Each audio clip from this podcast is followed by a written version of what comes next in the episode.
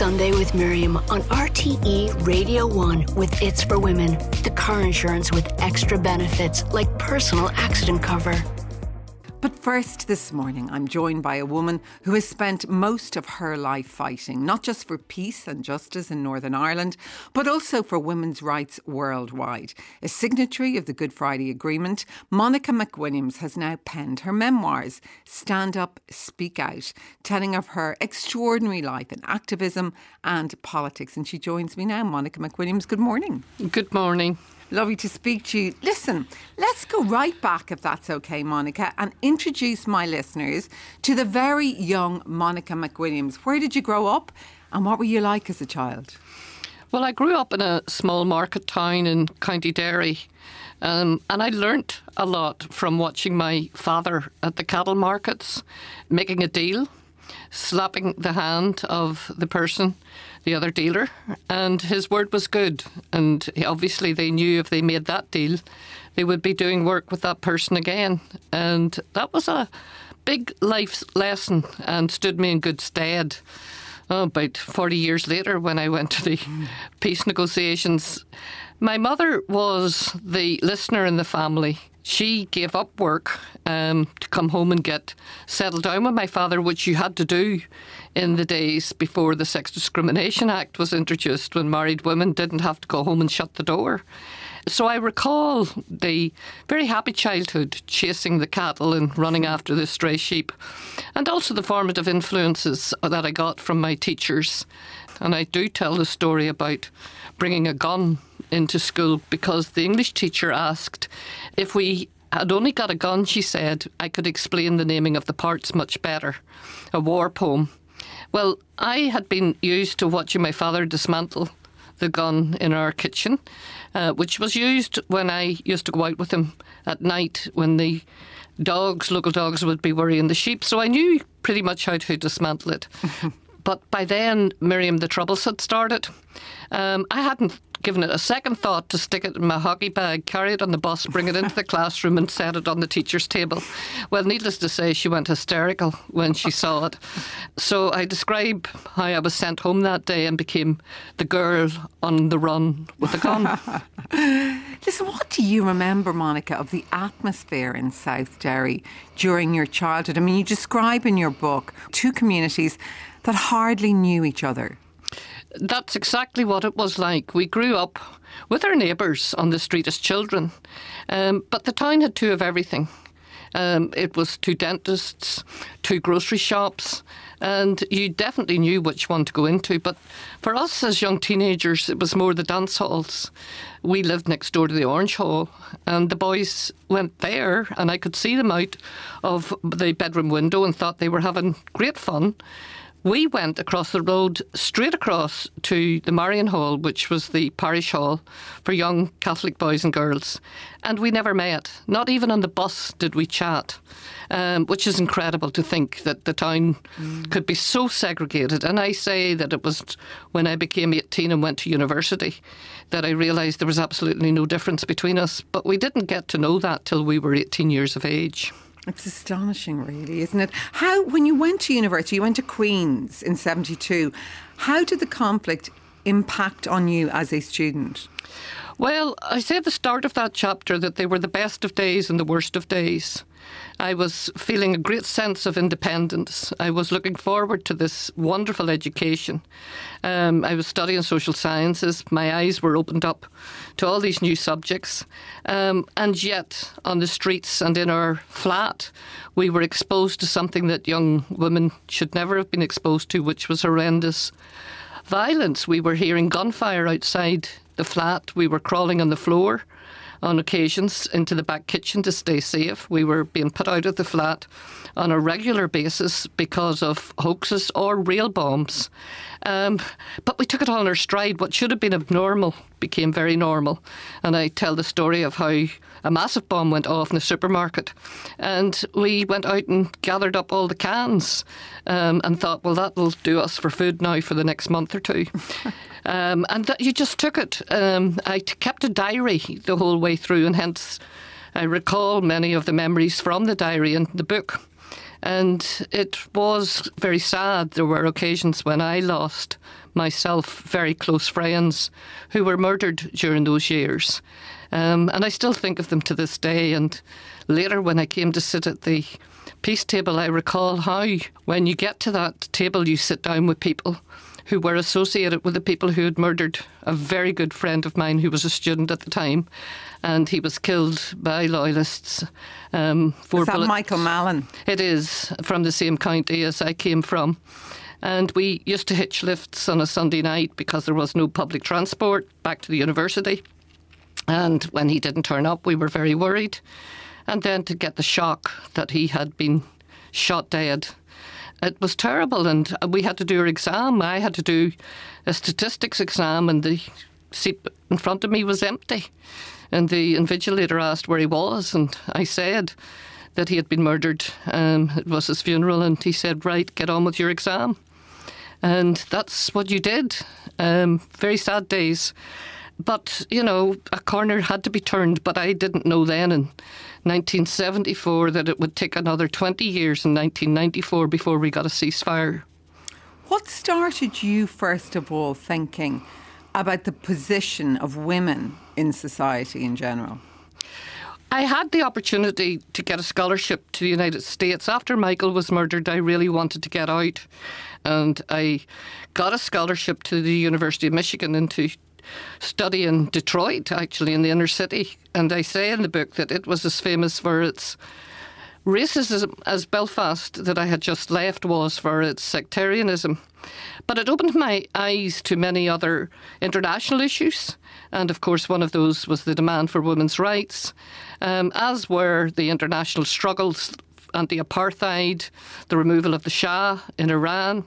Um, so I joined many of those movements and it was the anti apartheid movement and the women's movement that I joined when I returned home. I wanted to come home after I had qualified, I wanted to give something back. I found it very difficult to sit.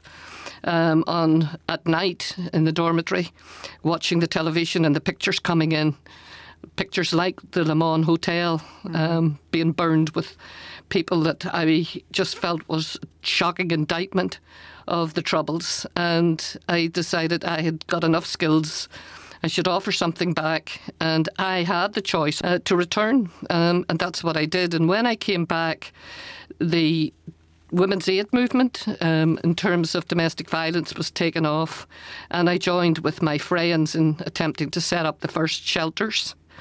And my good friends in, in Derry City, Cathy Harkin, coined the phrase fighting against an armed patriarchy.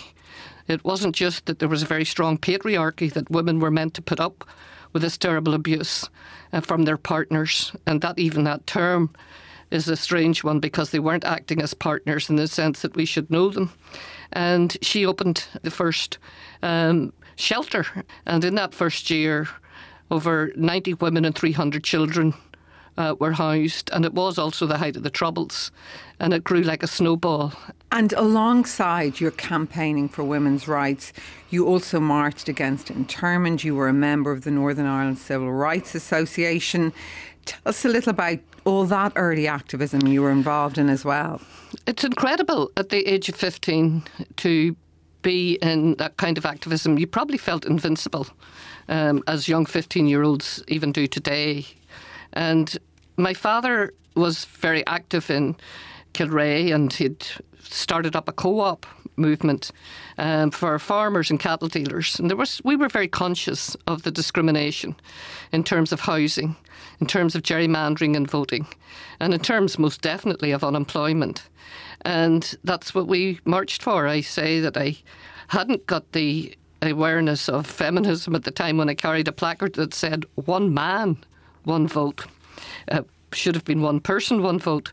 But uh, the first march was at Magilligan Strand, and that's where I saw the wonderful John Hume mm. challenging us, uh, the commander and asking why CS gas was being used against us on rubber bullets and people were going down at my feet when all we had was sand. That's what we were walking on on that beach. Um, so it was the start of where I cut my political teeth, was really in the civil rights movement. But as I said, it, um, I became quite disenchanted in terms of what I then saw was the horrendous violence and also the civil rights movement was quite male dominated. Well, so shortly, Monica, after Bloody Sunday, somebody tried to kill or badly injure you by crashing their car into yours. Have you any idea who was responsible for that or why you might have been a target? It was a horrendous incident. I had learned to drive. I was taking my friend, who's now the local GP, and we were going to a French class uh, in the evening. And suddenly I spied this car uh, driving very erratically behind me.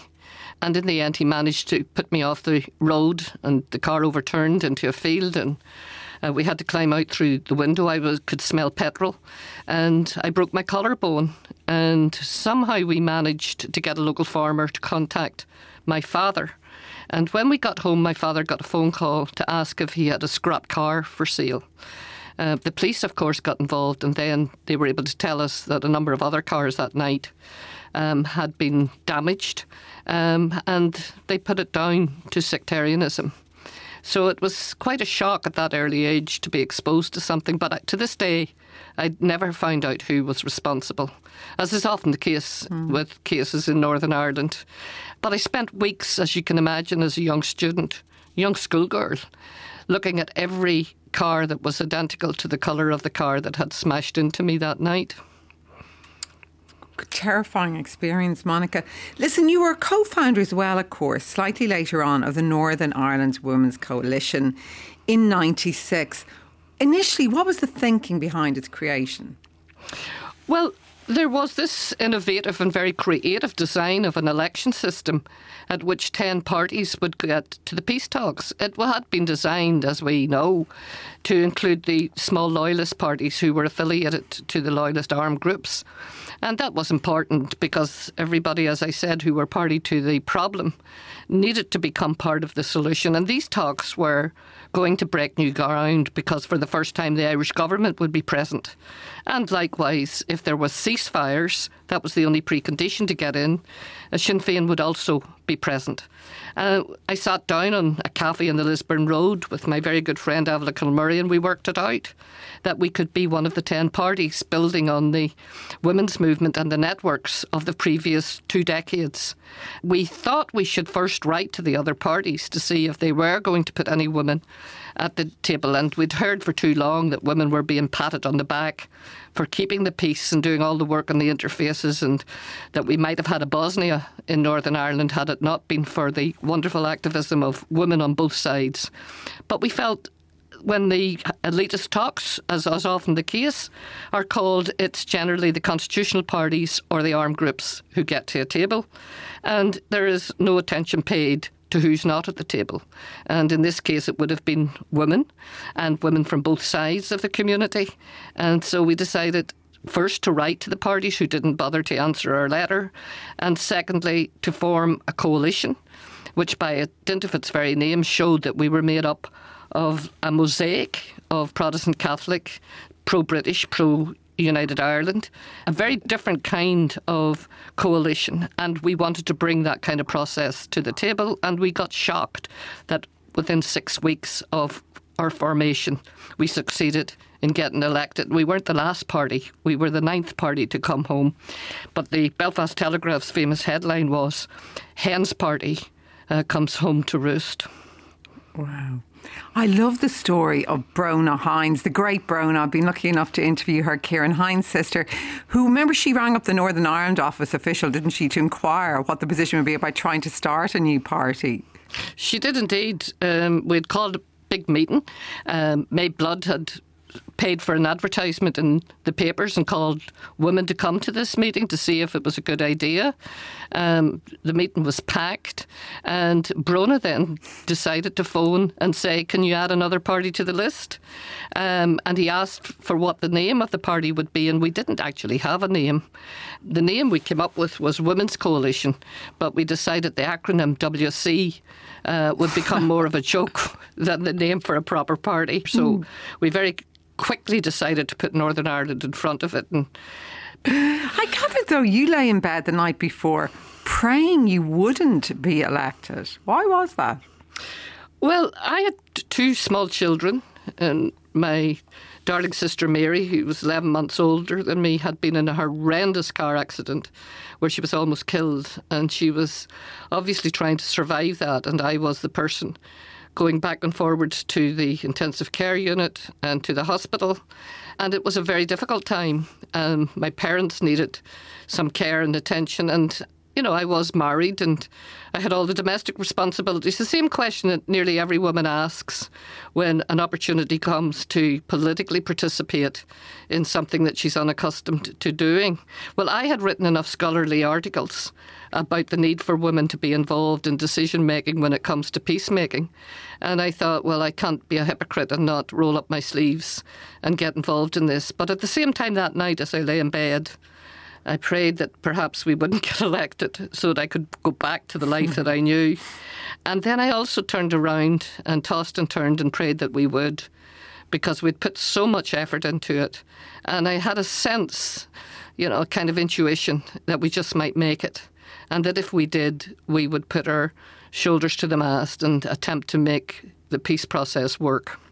And you did make it. I know the first black woman to be elected to American Congress, Shirley Chisholm, you really respect her. And she once said, if they don't give you a seat at the table, bring a folding chair. You were all determined to go there. Yes, and the Downing Street Declaration had lovely concepts in it about parity of esteem um, and equity and inclusion and even human rights. So when we wrote to the two governments, we said that we would like them to pay attention to that also, not just from a political identity point of view or in religious point of view in terms of Catholics and Protestants, but also a gender point of view.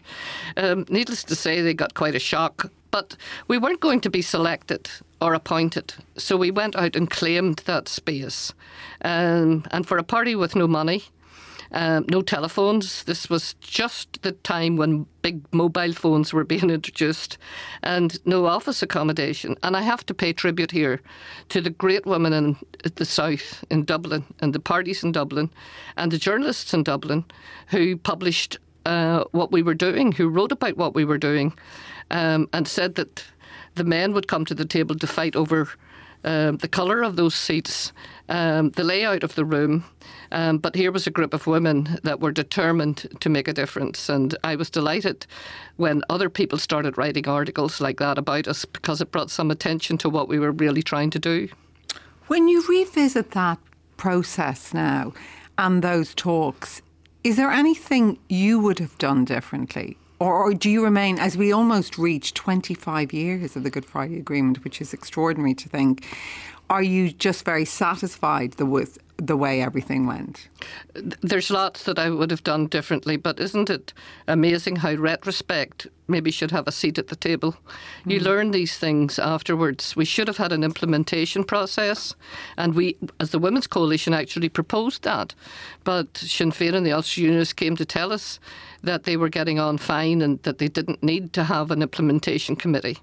I also thought it was a mistake to lose the Ulster Democratic Party, the UDP, the Loyalist Party. Um, David Ervine's party did succeed in that election, um, but the UDP uh, lost their seats and unfortunately broke their ceasefire. So when you bring people in from the cold, it's really important to keep them inside. Um, so exclusion set in. And under Mo Mowlam, we had a very inclusive process. Um, people did feel their sense of ownership. They did feel a sense of inclusion, and that disappeared and dissipated. When you hear talk now, Monica, on both sides of the border about a border poll, a united Ireland, a shared Ireland, call it whatever you will, does that fill you with hope or with dread? Well, we always knew that it was going to be a very dynamic instrument, that circumstances would change, Miriam, but mm. I certainly never anticipated we would leave Europe. And now we're having to deal with that. And we were obviously going to have to deal with the constitutional issues that may in the future change given the demographic changes or people's aspirations. And it's good the agreement allowed for that. It doesn't have to be the fear that it somehow has become. And because you've also, Monica, been so involved in reconciliation, going right back to the earliest days of your life and your career, what about the British government's, you know, decision? It looks like it wants to stop any future prosecutions, to draw a line in the sand. You and I know there are a lot of families on both sides of the divide who are still grieving for people they lost. What's your view on that? Well, in the book, I draw an example of my own sister after her car accident. She wanted to know what had happened, and the way that you often find out, and the driver of the other car had been killed, is through an inquest. Um, and she got a sense of healing because it became public that she was not to blame. Um, and that's really important, Miriam, in, in the personal sense. Uh, in a political sense, it's also really important for people to get some truth. Maybe it's not going to be all the truth. Maybe it's not going to be the justice that they had sought. But you cannot bypass the international human rights standards. And those standards do talk about an effective investigation um, and timely. Now, all these years later, those investigations are not timely. But I'm currently sitting on the Kenova governance board, and I know the job that Jon Boutcher is doing there um, and involving families and victims. And that's really important. So I still believe it's possible. It's not the system I would agree with, the one that's currently being proposed for all of those reasons, because it is breaking international standards of human rights, and it will just pass on the trauma from this generation to the next generation. Monica McWilliams, I've loved talking to you this morning. Uh, you've had an extraordinary career, done so much good. Your book, Stand Up, Speak Out, is a wonderful read for everyone, and especially for anyone interested in the politics of this island over the past 50 years. It's published by Blackstaff Press. Thanks so much, Monica, for chatting to me this morning. Thank you, Miriam. Sunday with Miriam on RTE Radio 1.